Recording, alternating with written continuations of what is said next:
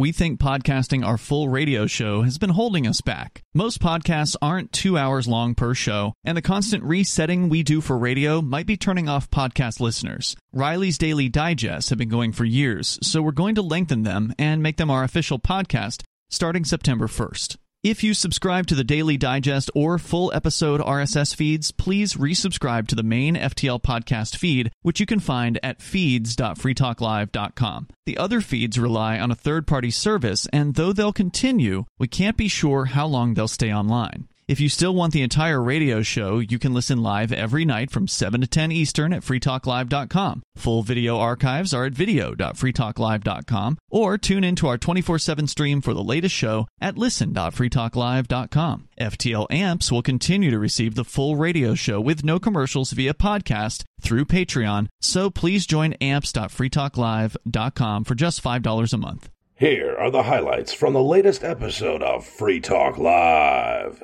Visit freetalklive.com for the full episode. We're going to talk tonight about the Karen who is a, like a real life Karen that is attacking. Is her name really Karen? It's yes. really and Karen. her middle Good name Lord. is Sue. It's like Karen, Karen Litigious Steele. Yep. So yeah. Why Well, would anyone? I mean, okay, so the Karen thing didn't exist back when people were really naming their kids Karen, but That's true. I can't imagine anyone being ha- why would why wouldn't you change your name at this point? It, it's the year 2022. it's really easy to change your name. I think things about that or things like that all the time, and people just are too attached to their names. Like um, people whose last name, like a woman whose last name is Grossman.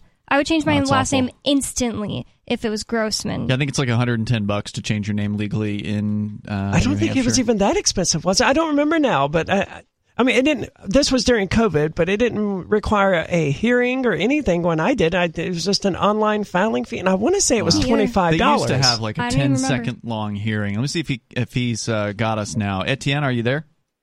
I am. Are you guys Excellent. me? Excellent. We hear you loud and clear. Uh, welcome to the show. That's Etienne de la Boetie squared, by the way. Uh, gentlemen, we've had uh, co host Free Talk Live here and there over the last several years. Uh, I think a lot of us know him from his appearances at the Porcupine Freedom Festival and spending some amount of time uh, living here in New Hampshire. You kind of float around different places. So, welcome back. Uh, I bounce in and out. It's good to be with you and your audience. Yeah, I, I was surprised the other day when I was reading uh, one of your articles, which you've been writing some pieces about the HBO series, which just wrapped up uh, its six week run last week called The Anarchists. And you've been publishing over on Substack, which uh, your URL is artofliberty.substack.com. And we actually read your first uh, when you reviewed the first episode of The Anarchists, we read that on the air just to get a counter to what some people were saying about the series because there have been different viewpoints about it. Uh, when we first heard about it on Free Talk Live, I actually heard about it somewhere off the air. I heard, oh, well, the producers of The Anarchists are. They're anarchists. So it's going to be. And they had a deal with HBO where HBO wasn't going to edit the thing. I don't necessarily think that someone having been affiliated at some point in their lives with one of these intelligence agencies necessarily must tar them for the rest of their life. But I also want to say that if something like that isn't going on at least a little bit in the anarchists, uh, I mean the anarchapulco movement, I mean the feds would be stupid for not taking um, that opportunity. But it's just that to say that everyone is involved together, that's just Well, crazy. That's not what he's saying. Well, I- I, I'm, I'm, I wanted to no, ask him. I wanted to ask him. Yeah, yeah. Like, is that what you're saying? I mean, you called Free Talk Live a controlled opposition. It just seems like you're not really being that uh, filtering for who you're calling controlled opposition. If you're calling people who got raided by the FBI last year and are on having an ongoing uh, trial or whatever you want to call it, ongoing. Uh, we're being attacked by the feds. They pulled the uh, uh, Free Talk Live off the air for a couple days and pulled things out of the back of our substacks and we're controlled opposition working with the FBI. It doesn't really add up. So, so I, I wanted to kind of I wanted to set the stage by just you know going through the anarchists and Acapulco, and then we can transition into Free Talk Live. But the so the so the Anarchapulco conference where I've been you know both I've been you know I've been an attendee since the very first conference in 2015. I've been I've had the best selling book for three years in a row. Uh, I've been a main stage speaker, so I mean, I'm, I'm I feel like I'm somewhat qualified to, you know, you know, see what myself and other you know people have seen kind of you know behind the scenes in many cases because we're connected to a lot of people that were on the Anarchapulco team or whatever. But Anarchapulco was running the classic CIA playbook, which is to number one deal drugs into the movement. so there's a very well referenced book and documentary called "Drugs as Weapons," uh, you know, uh, against us that kind of breaks down how the CIA, you know, uh, deals drugs into you know different uh, different uh, political movements. I mean, I know that, but you, you don't have to steer anarchists and libertarians toward drugs. I mean, they, they do that all by themselves. I mean, it'd be one thing if there was like a big heroin problem. Is there a big heroin or like crack cocaine problem, or is it people doing things that everybody does, like There's a cocaine? substantial coke problem. Go ahead and plug your uh, your book. Uh, it's it's an excellent kind of coffee table book. You can kind of turn to any old page at any time and find something interesting, something eye opening. And I know you've kind of uh, retitled it over the years and revised it a few times. So what's it, what's the current title so I don't get it wrong? Well, it's government the biggest scam in history exposed, and uh, it's in its fourth edition right now. And I'm working on the fifth edition, and I'm uh, several several months late in getting it out, but I hope to ship it next month, and it will be retitled "Government and the COVID." The two biggest scams in history exposed, where I'll right. be breaking down the scam of the uh, the COVID. That's a big one. Cool. I'm looking forward to uh, to hearing more about that as it gets closer. So you've called, or we had you on the show tonight because uh, the Anarchist has come and gone. It's uh, it was a six week long documentary series on uh, HBO. Well, its debut has come and gone. It will remain on Sure, HBO course, Max for at least the foreseeable future, and that was how I I finally got around to watching most of it today. Right. Uh, Bonnie and I, we saw it uh, week by week as it came out. There were some watching events here in Keene that one of the activists, uh, co host of ours, Captain Kickass, put on. So you and I, Bonnie, we've seen the full thing. Uh, Howard, I, or uh, uh, Etienne, I presume you've seen, uh, have you seen all ep- six episodes at this point? I have seen all six episodes. I'm Uh, up to I'm, I'm, I'm up to reviewing number four. I published the uh, the review of the fourth episode today. Is John Galt really dead? Now, you were alleging, before we get too deep in here, you, you started by alleging that the Anarchapulco, which is a, uh, was, maybe still is, I guess, is still going on, a yearly event happening in Acapulco. Free Talk Live attended for a few years until there was a particular organizer that kind of ran us out by basically just being awful.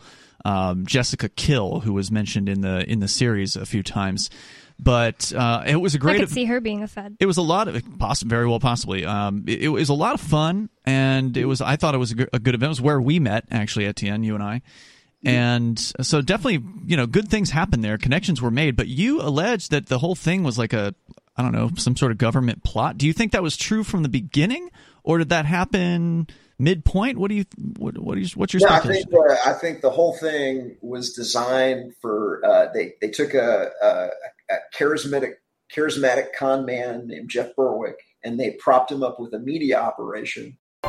So was David Icke there speaking about lizard people because he's written ten books? It's not like the only thing he talks. About. I think he gave like a six-hour long presentation, and he covered a lot of stuff, from what I understand. I'm sure it was up to just like lizard people. Was it 2015? so, like, like, I, I look at I look at David Icke as kind of the Alex Jones of the UK, or maybe you could say Alex Jones is the is the David Icke of the UK, and they'll tell you everything that's already out there, voluminous detail. But at the end of the day, you really can't forward anything on because everybody knows that David Icke is all about lizard people. And so anything good that comes out of David Icke is going to be, you know, is going to be kind of downgraded by your friends that are going to just kind of go, dude, that's the guy that thinks it's lizard people. And so it's kind of like the, the uh, you know, the turd in the punch bowl. Well, that's Right, also but- just appealing to the weakest. I mean, the lowest like, common there's- denominator. It's like, sorry, I already think this about this person, so I can't possibly gain anything good from learning what he has to say because I already think something silly about you know what he believes. I think you have your timeline wrong, though, dude, because I don't think the YouTube purchase was going on as early as 2015. I don't think that really began until 2017 or 2018. The per you mean the purchase of YouTube by Google? Well, Google owns YouTube. Right. So the I- I purchase of libertarian voices from YouTube and social media in general, that wasn't going on back then. That didn't really start until Alex Jones was kicked off Facebook, and that was like 2018 or 2019. Well, I mean, that's when they began, you know, the complete takedowns. But I think that they were They were twisting the demonetizing, knobs weren't they? behind the scenes for years. Yeah, weren't they Well, that- demonetizing that far back? I feel like they were. Yeah, but demonetizing, That's how they started with it. Though. That's how they started. They started by demonetizing channels or partially demonetizing channels. but that's not And- deplatforming anyone No, like it's not. he's alleging. Well, that's but they started by doing that. He's and then alleging they, that they, they, escalated. he- he's alleging that they started deplatforming quote legitimate anarchist voices while leaving people like Jeff Berwick up there, and I, I think that timeline is factually incorrect. Hmm. I don't know.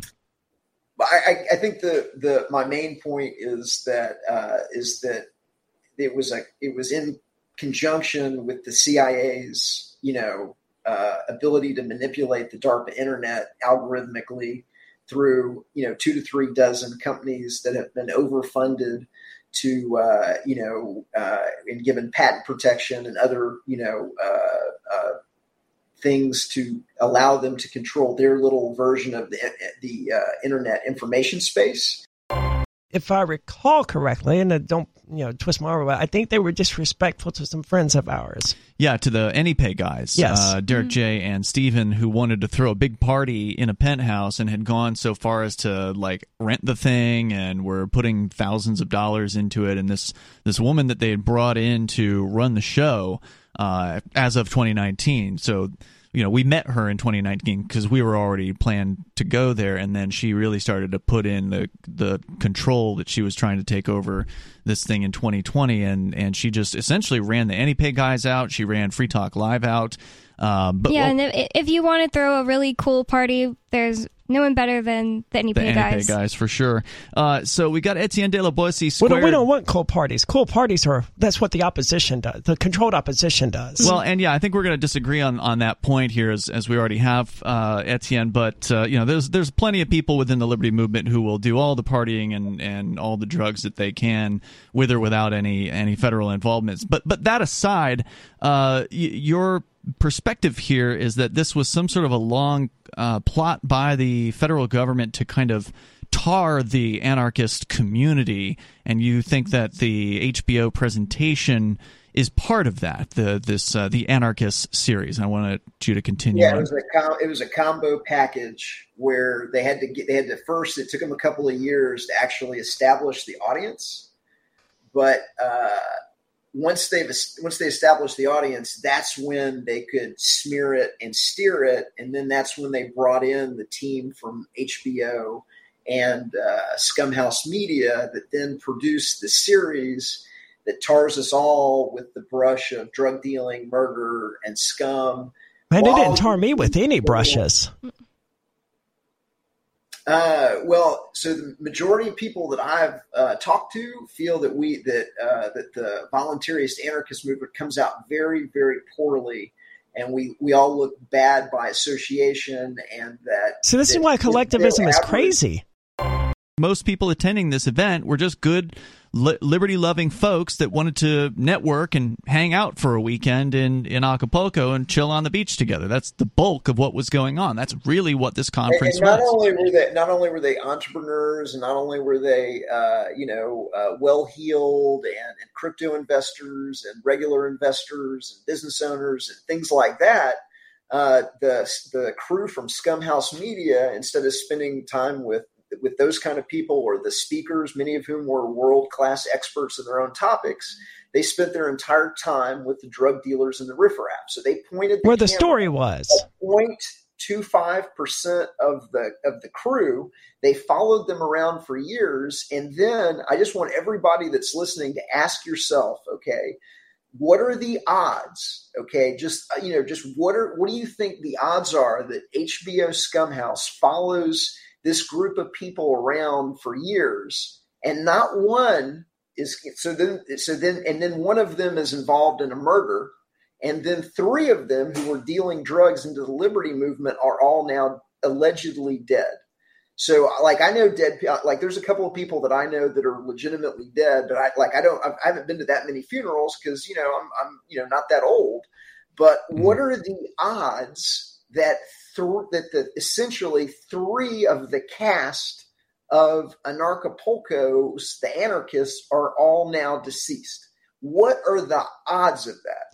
I, I, I don't know, but you you do realize that th- this is how narratives and stories work, right? As Ian was beginning to point out, a two part series where they're just following around normal, upstanding people about a conference that they're having once a year. That's boring as hell. No one is going to watch it. No one HBO is going to fund, put that on the air. No but, one is going to fund that to be created. Just like they're not doing, you know, documentaries about the the uh, the triple the E3 the gaming expo that they have each year. No one's doing any documentaries about that because it's boring. In fact, I will say this, uh, Etienne. It's worth pointing out that it has been said that you are, in point of fact, the uh, the secret Fed. I'm sure you've heard that one before, right? Oh, I've heard it once, but yes, it's happened to me as well. I understand that that is a legitimate thing, which is why I don't throw these things out lightly. Well, you kind of do you because so far I haven't heard any substantiating evidence. Well, I mean, I wrote, I wrote, if you go to artofliberty.substack.com, I mean, I, I did four, you know, I've done four very, very detailed articles. I've done uh, at least uh, probably seven or eight interviews with uh, insiders in Anarchapulco, members of the Anarchapulco team. I'm doing a real investigation. This isn't just me, you know, typing stuff on the internet. And I was there watching it unfold uh, since 2015. When was your last year there? Are you still uh, 2020? No, I go to Agorapulco, mm-hmm. which is the, for the people that realize uh, Anarchapulco is a scam. Uh, but 2020 was my uh, my last time at mm-hmm. Anarchapulco. Let's come back to this this thing about evidence and witnesses. Though witnesses mean nothing to me. The opinions of other people don't mean. You're not going to convince me by getting 50 people together who all agree with you that oh yes, they're really FBI agents or they're they're really well, controlled opposition. I want some actual evidence. Witness to Lily selling drugs, selling cocaine, even though she says she wasn't. That like you know people that said I know for a fact that she was selling drugs, and this is so why what she wants to move into another country. Why would she admit to selling drugs in that country? Well, whether she was selling drugs or not, that doesn't make her controlled opposition. Yeah. That well, true. So, so again, um, by the way, we only have 11 minutes, right? I mean, we could bring you into the, sec- the second hour if uh, if you want to, but yeah, why don't, come back around to what you were going to say about Free Talk Live because that's certainly what started the whole conversation in the first place. You had yeah. made the allegation that Free Talk Live was controlled opposition, and you were you were going to give me a compliment before getting into the real dirt. So let, us let's, let's hear it. Well, well so, so like I said, you guys have done good work here. I'm going to just kind of run down my list of things, and then I'd like to get through the list so we don't get stuck on you know like one thing for like the rest of the thing. And then we can circle back and we can talk about the individual points. Okay. But it seems like that that you know in the same way that that Anarchapulco is trying to you know or the anarchist is trying to you know guilt by association the freedom the the anarchy movement with drug dealers and riffraff. Um, I'm somewhat suspicious that there is a transvestite satanic priestess on the on the uh, on the show. So the the promotion of Vermin Supreme, uh, you know, like I like I like like the I don't think that the Free State Project benefits from having it associated with a guy that ha- wears a boot on its head, boot on his head, and taking him around on a donkey to various election places. Uh, that's just going to that's just going to you know it's it's tarring the Free State Project by association. Jesus rode a mule. Thank God um, you're not here. Uh, uh, you, you know, part of it is you guys were early Bitcoin adopters, and in, in, my book, "Government: The Biggest Scam in History," you know, I make the case that the you know the NSA published their white paper, um, uh, "How to Make a Mint: The uh, Cryptography of Anonymous Electronic Cash," twelve years before uh, Satoshi Nakamoto wrote his uh, white paper. Hold and on, do you so make the case or do you make the allegation?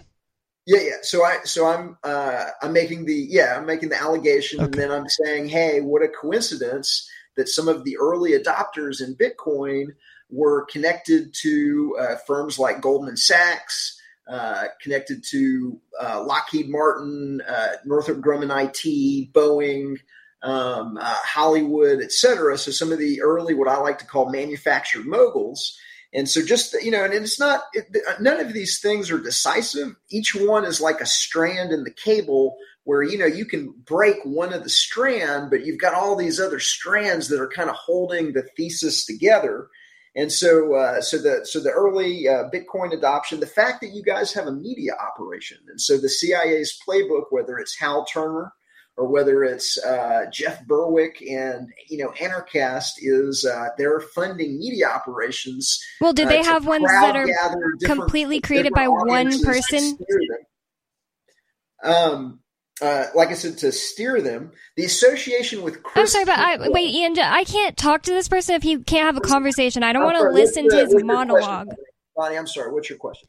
I said, do those people have media organizations completely set up by one person in their own home? Like, Ian doesn't need anyone else to run his blog and radio show. He literally sets up the stuff himself and does it some of your critiques of the show are valid, you know, from the perspective of it doesn't represent what really happened, right? As far as the, these events at Anarchapulco were great gatherings, great parties. Ron Paul was there, you know, lots of big names, really principled people were there. And then there were some some con artists that were there too, and that's what's going to happen when you get two thousand people together. There's a good chance that. Well, to be fair, the documentary is about the lives of specific anarchists. It's not a documentary about Anarchapulco or the conference there. There just happened to be a conference there that's where well, these anarchists a, happen to live. It's a documentary purportedly about the anarchists that moved the to anarchist. Acapulco. It's even called the anarchists. Yes, but so it's not called Anarchapulco, the documentary. It, has no experience with anarchists would go, oh, this is what anarchism's all about. So it you're going like to completely ignore my point, dude. My point was that it's not called Anarchapulco, the documentary. It's called The Anarchists. It's about anarchists. It is. No, it's about it's about a tiny little subsection of anarchists that are scumbags, drug dealers, and riffraff. They couldn't do a show about every anarchist in the world at once. Well, obviously they can't do that. And obviously they're going to do a show about the most dramatic anarchists because the ones that are just going to work every day and not, re- you know, aren't particularly remarkable aren't going to be worth sending a camera crew around with. So while I agree with uh, Etienne that they definitely focused on some of the worst uh, characters. Not all of them. Some of them were. Uh, they couldn't have picked people, a but... better character to focus on than Jason Henza. Easily the most sympathetic character they had on the show, and the and the most ev- emotive from an em- the most evocative from an emotional standpoint. Absolutely stole the show. Oh, I, li- I, like Jason. He came to uh, the Porcupine Freedom Festival a couple years ago. But my point is, they're going to focus on the drama, and the, the the lower people tend to bring drama uh, generally, and the the most productive people are too busy doing you know productive things or whatever, and they're not going to be spending time uh, creating that that drama. I don't know, Ian. And you're I, pretty productive and have a lot of drama. He doesn't create the drama, though. Yeah. Yeah, I, I, I mean, obviously the federal government wants to do what they're going to do, and that's a whole other, whole other story. But and I would expect the same thing of a do, of a documentary focusing in, in New Hampshire would be to focus on the the you know the the fire and not the things that are just really dull you know, dealing drugs into the movement. And I personally, back when I smoked weed, I'm on a pause right now. I don't think anything's wrong with weed, you know, necessarily, but anybody that's dealing drugs into the movement has, has got my uh, attention because it's, that is the, you know, the CIA's playbook. And, um, you know, that's about like, that's, that's essentially my main, you know, mm-hmm. my main list. But like it, from somebody looking in, you know, what would somebody looking in think about that list of things? And I mean, I hope you would at least agree that you know that that uh, that a reasonable person could look at what's going on and and kind of scratch their head, and then really. I'm sorry. The other final thing was that you guys were essentially featured in the anarchists heavily, and if you take a look at the breakdown of the anarchists the people that are featured heavily, the other people are what I believe to be guaranteed control opposition, whether it's Luke Rudkowski, Jeff Berwick, or All right. you know. So there's a lot that you've brought to bear here, and uh, Aria, I feel like you want to jump in. Yeah. So I asked you a question when we're going out to break, but be, but since we're since I have more than ten seconds to ask the question, I'm going to ask it in a in a more direct way, in a more convoluted way, actually. So. I want to preface this by saying, look, I'm not accusing you of being transphobic or anti-Satan. That's not the angle I'm coming from with this. Okay, I want to get that out of the way. When I when I lay this out there, I don't want you to say I have nothing against trans people because frankly, I don't care whether or not you do. My question is much simpler than that. If you have a trans libertarian, what acceptable role can that person play in the liberty movement without you getting upset about it?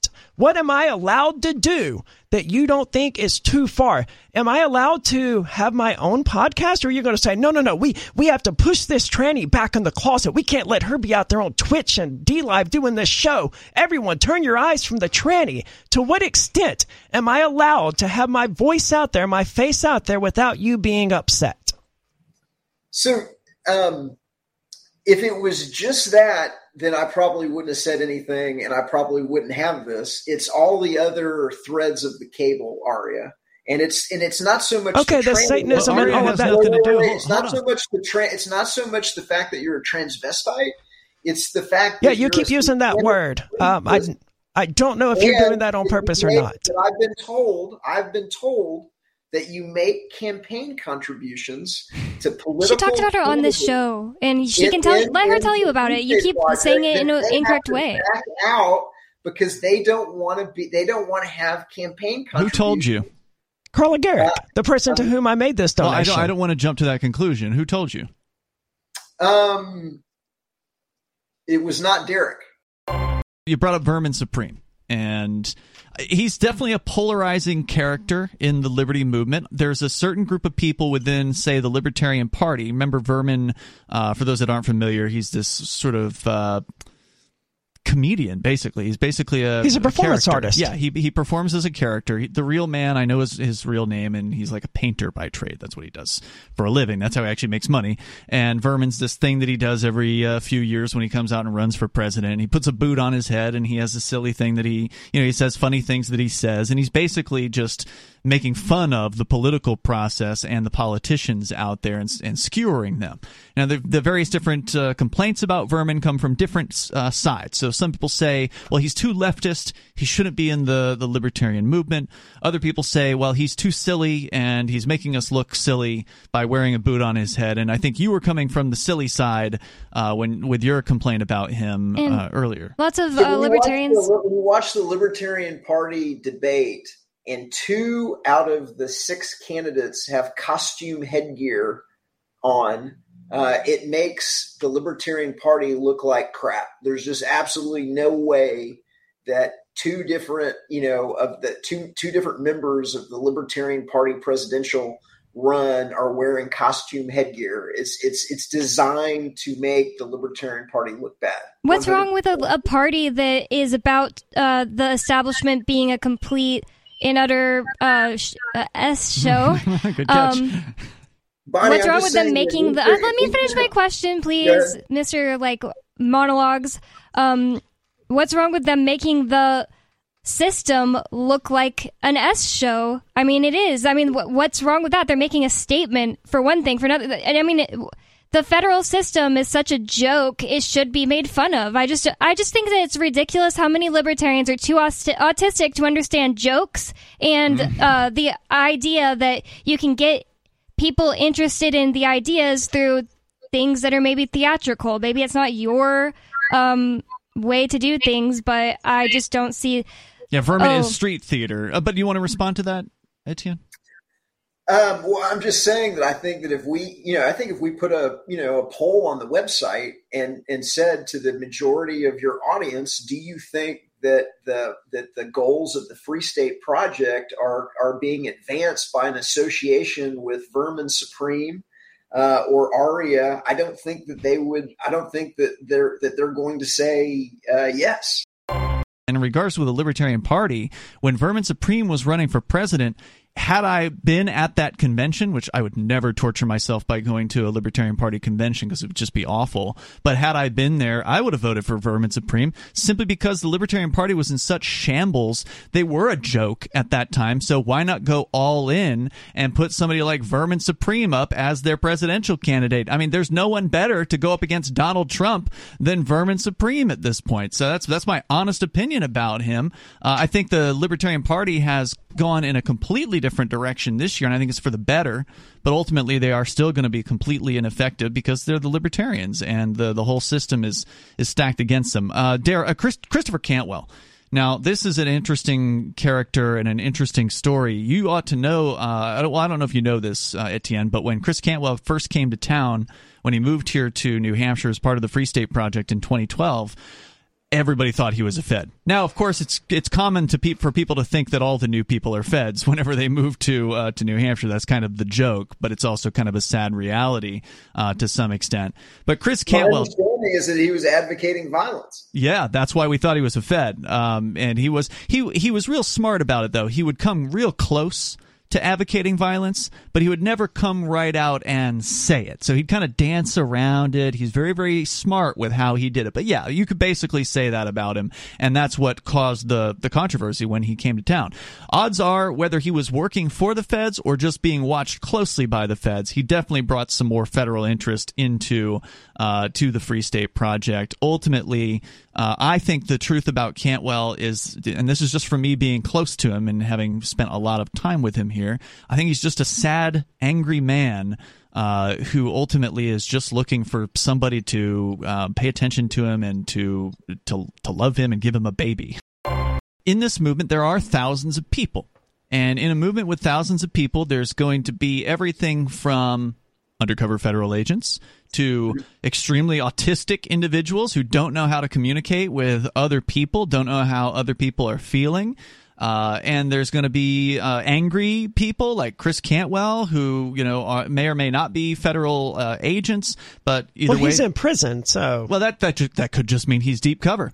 Um, and there's also a theory that he's not actually in prison, and that the feds have him at like uh, what was it? somebody was saying to the other the other day that Chris, they think Chris Cantwell is on Epstein's island mm. right now, so. but not Epstein's island, but wherever they sent Epstein. Yeah, perhaps there yeah, too. Yeah. I don't know. Maybe, the, regardless. Uh, the point Occam's wanna, razor would suggest that he's in prison, probably in jail. Yeah. Um, but uh, anyway, so the point I wanted to make about that though is that there's people who don't get along with one another. There's people who have poor communication skills because this is a group of thousands of people. And there's going to be people who do get along and they have great communication skills. But I want to suggest that if you hear something about somebody, somebody who did something like Aria allegedly having this uh, spat with Carla that you guys buried the hatchet with and you guys are on great terms now and everything's totally cool with. But somebody goes around and says, Oh, I heard Carla said this and I heard, well, then that's just hearsay and then that spreads and it gets really ugly and people don't understand. The best thing to do is to go to the source and talk to that person. And that's what I wanted to talk about with, uh, with Darryl Perry uh, who you said you called into the show before you'd really met anybody on Free Talk Live, and you had a bad experience with uh, with Darryl, where he apparently hung up on you at some point during uh, during the call. I don't know. and you brought how... that up, even though you've now been invited to be on the show well, like three or more regardless, times. Regardless, it, it stuck with him and it and it hurt his feelings. And there's no doubt that people have have been have felt slighted by some of the hosts and how they've been treated. But we're not talking about just feeling slighted. We're talking about evidence that someone is a Fed. Well, right. what, I'm, what I'm saying is that, uh, like, I, I, think you would, Bonnie, I hope you would say that these are reasonable, like all of these things added together, a no. reasonable person might think that this was designed to make the FSP look bad. No, I, I wouldn't that, say that. No, I think they fairly it's fairly disjointed and doesn't really present any kind of picture like that. And there's great explanations for all of it. And I'm saying, had you and I, have you ever talked talked with Darryl like person to person at an event since the time you had a bad time with him on the air? Uh, no, I haven't. Okay, so that I think is a mistake in this particular case. When somebody feels like they got a short shrift on the air, it sucks. Like you, you thought you were going to be able to call in and go for as long as you thought you could go. A lot of people think they can just keep going, and it's like, well, we got a show to do, and we got other callers, or we got another topic that we want to get on, and we feel like the person's made their point. We move on. There's always another night, and we always like to make this point. I'm going to make this point generally if you've called into Free Talk Live and you feel like you didn't get your point out, because sometimes we get distracted, we'll get off on one little thing that you'll say and then we'll end the call. And people can take that personally. And it's like, look, we're just doing a show. The phones are open every night, and we, we don't have that many rules here on Free Talk Live. But one rule is it's just one call per night, which means you can call the next night, and you can call the night after that. So you could have called back. You could have, you know, when Darryl wasn't on the show, and said, "Hey, Darryl didn't give me the, the the fair shake, and this is what I was trying to say," and you would have gotten it out probably the the second time. But I get it. I get where you're coming from, and that leads me to the next point, which was your concern about the news breaks on Free Talk Live and I always have a tough time even remembering the name of this company. Uh, it, it's uh, just me, so me unremarkable. The news. Uh, let me first, explain. First something. Yeah, yeah, it's something like that. Yeah, I could look it up if I Front really. page news. First, first story news. Front something like that. Something yeah. lines, feature, yeah. feature, feature, story, news. That's, it, yes. That's what it is. and this gives you an idea of like how little concern I have for this. Yeah, it's a status news package. But I mean, but something has is, to go there, right? So I, something I has to. I think it's hurting the brand. Ian. Well, I, I, get where you're coming from. I get it, but the fact is, if there were a libertarian news package, a five minute top of the hour libertarian news package, I'd run it. And there's proof that that's a true statement because I did run it. I ran Darryl Perry's that he did for something like two or three years until he met this woman and stopped doing it. Uh, and I ran John Bush's that he did until his uh, guy who was putting them together, Brian Hagan, was attacked viciously by a lunatic, uh, apparently in his own home, and drove him off the air. So we've had multiple libertarian newscasts on this program. And the reason that feature story news uh, was is on the air currently is because we had Fox News prior to that, which I don't know which one's worse or which one's better in, in your mind, but they're both you know statist. Well, John Bush must be a Fed, Ian, because he has a he's effective and he has his own little conference. There's, so there's actually be been a long theory that John Bush is a Fed as well. There's all these theories about everybody who well, he's a, an effective activist. Yeah. He must be a Fed. And I don't want to you know put wor- words in your mouth. It seemed like you were suggesting Bitcoin itself was government created. Is that what you were saying?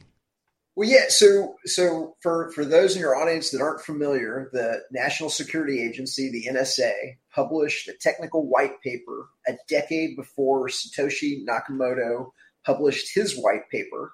The white paper was called "How to Make a Mint: The Cryptography of Anonymous Electronic Cash," and they outlined essentially the blockchain, the wallet uh, over a decade before Satoshi Nakamoto did. I thought you said that you don't have proof of that already. No, that that at least is factually true. Oh. I have not read the actual white paper that the NSA released, so I don't know how similar it is to Satoshi Nakamoto's white paper. I don't know how similar the technology behind it is, but it, it does appear to at least be factually true that the NSA did come up with the idea of Bitcoin. But I mean, the U.S. government allegedly came up with the idea of accountable government. Well, I mean, the cypherpunks have been talking about these ideas for decades, so I don't know if they True. came up with it as much as they published a paper about it to you know make the government aware of it. But just because that happened doesn't necessarily follow that Satoshi Nakamoto was working for the state, right?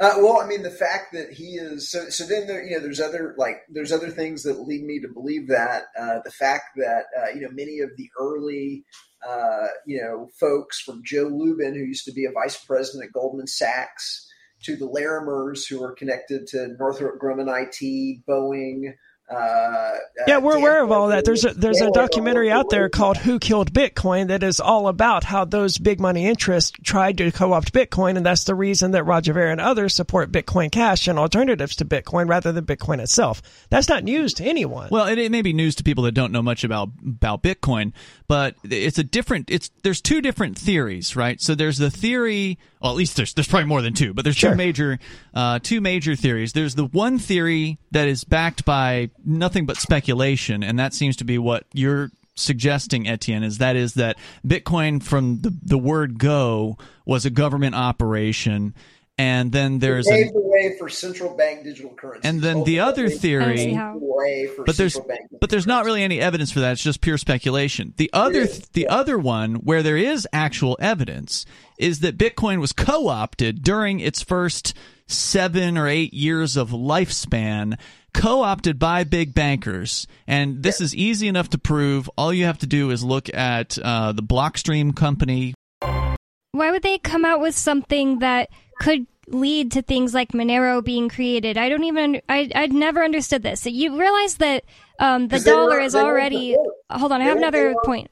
You are, the dollar is already more digital than physical. They don't need something to else to get people to accept uh, central bank digital currencies. In fact, it doesn't even make any sense because not even 50% of people in America actually use cryptocurrency, and they're already about to come out with uh, CBDC. They didn't need cryptocurrency to get people used to central bank digital currencies.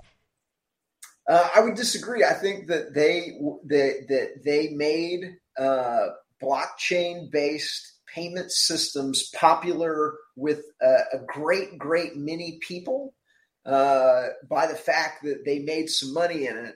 And I think that that, uh, that gave a large percentage of the population a feel good about uh, cryptocurrencies and blockchain that would not have existed in a way that is beneficial for their plan of central bank digital. Most currency. of the people who's who have made money with cryptocurrency are not just going to jump on board with CBDC. I don't think most of them would. And the amount of people who've made some money on cryptocurrency isn't like a majority of the population or anything like that. And they're actively coming out with articles all the time trying to get people to not um, understand and not get into cryptocurrency. I don't deny personally that conspiracies exist. Obviously, there's plenty of conspiracies. Anytime two people are, are you know, talking in secret about their plans to do bad things, you generally have a conspiracy. And so, certainly, there's lots of those with government. But I also think that uh, governments are by and large slow, stupid, and incompetent. And I, I don't. It just doesn't make sense to give them any credit you had asked me during the break if I had more questions for him about this, and I, and I really don't. But I'm curious now: is the allegation that Free Talk Live and you are federal agents, and so you've picked me as like this ultra divisive figure who's going to drive people away, or is it that? Well, Chris Cantwell did call you my puppet, didn't he? At one point, he did. Or yeah. is the allegation that I'm the federal agent intentionally driving people away? Etienne is with us here. Uh, go ahead. So I, uh, what I'm saying is that from an outsider looking in, um, it's it appears that it's that the whole thing is being used to kind of tar. Way to dodge the question. What is your opinion? Project with uh, satanic transvestite priests. Answer the question: Is Ian the Fed who picked me because I'm likely to drive people away, or am I the Fed intentionally driving people away? What is your opinion? Speculation. What I'm what I'm talking about is that all of these things put together would lead a reasonable person to think that perhaps there may be an ulterior motive for having a, a transvestite satanic priestess representing. You're such a coward, man. Will you answer the damn question? opinion on that. Oh, you just want to spout allegations and go, I'm not, you're Eric Cartman from South Park asking ridiculous questions and going, I'm not making allegations. I'm just asking questions.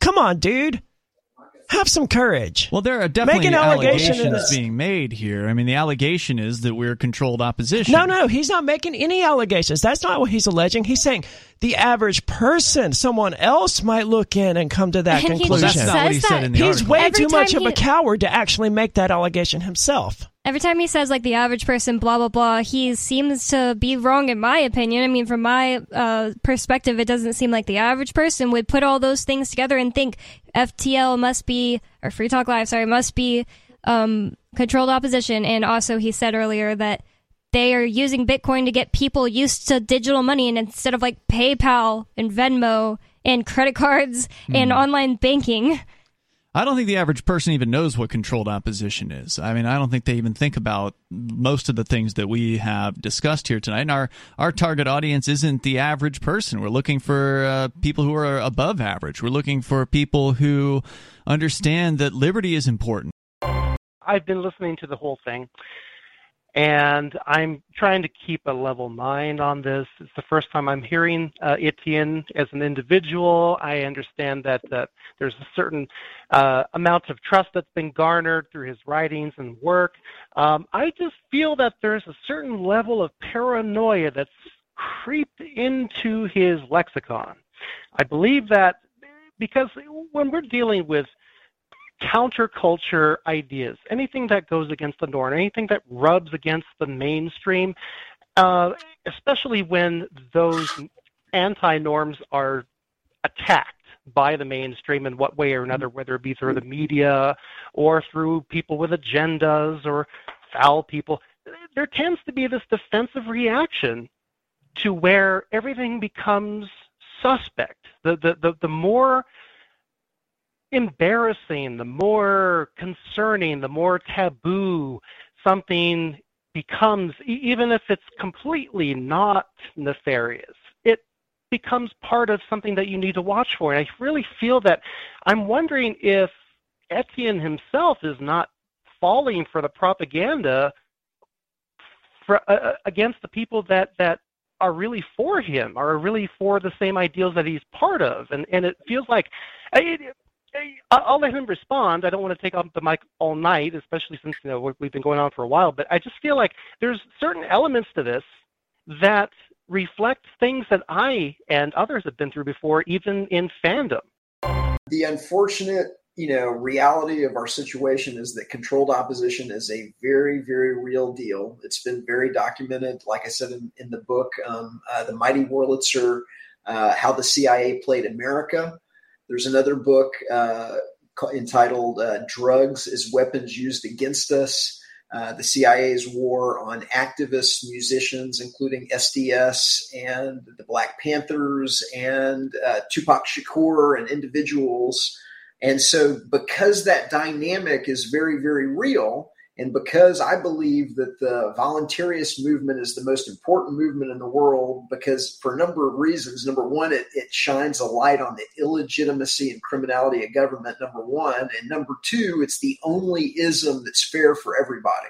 Nobody gets the ring of power, nobody gets to use violence or extortion on anybody else. Uh, it is a very, very important movement for them to steer and smear. And so, if we know that that's the CIA playbook, then and and we see the movement being you know uh, steered and smeared um, and they're running essentially the CIA playbook. I think that it's you know I, I, don't think it's a stretch to you know to to you know to think that it's the exact same thing all over again that they've run on other you know uh, activist groups. Uh, we see it a lot. We saw um, uh, we saw uh, um, the Tea Party movement get hijacked by Dick Armey, Sarah Palin, and $40 million from FreedomWorks. Sure. We saw the Women's March on Washington get steered into uh, worthless slogans, acceptance of suffering, and they even dressed the crowd in pussy hats. And so it's it's a real deal thing yep, that goes that on. That is absolutely true. And we also know the FBI infiltrates all kinds of groups as well. You just heard highlights from the latest episode of Free Talk Live. You can download full episodes, subscribe to our podcast, listen live, and more, all for free at freetalklive.com.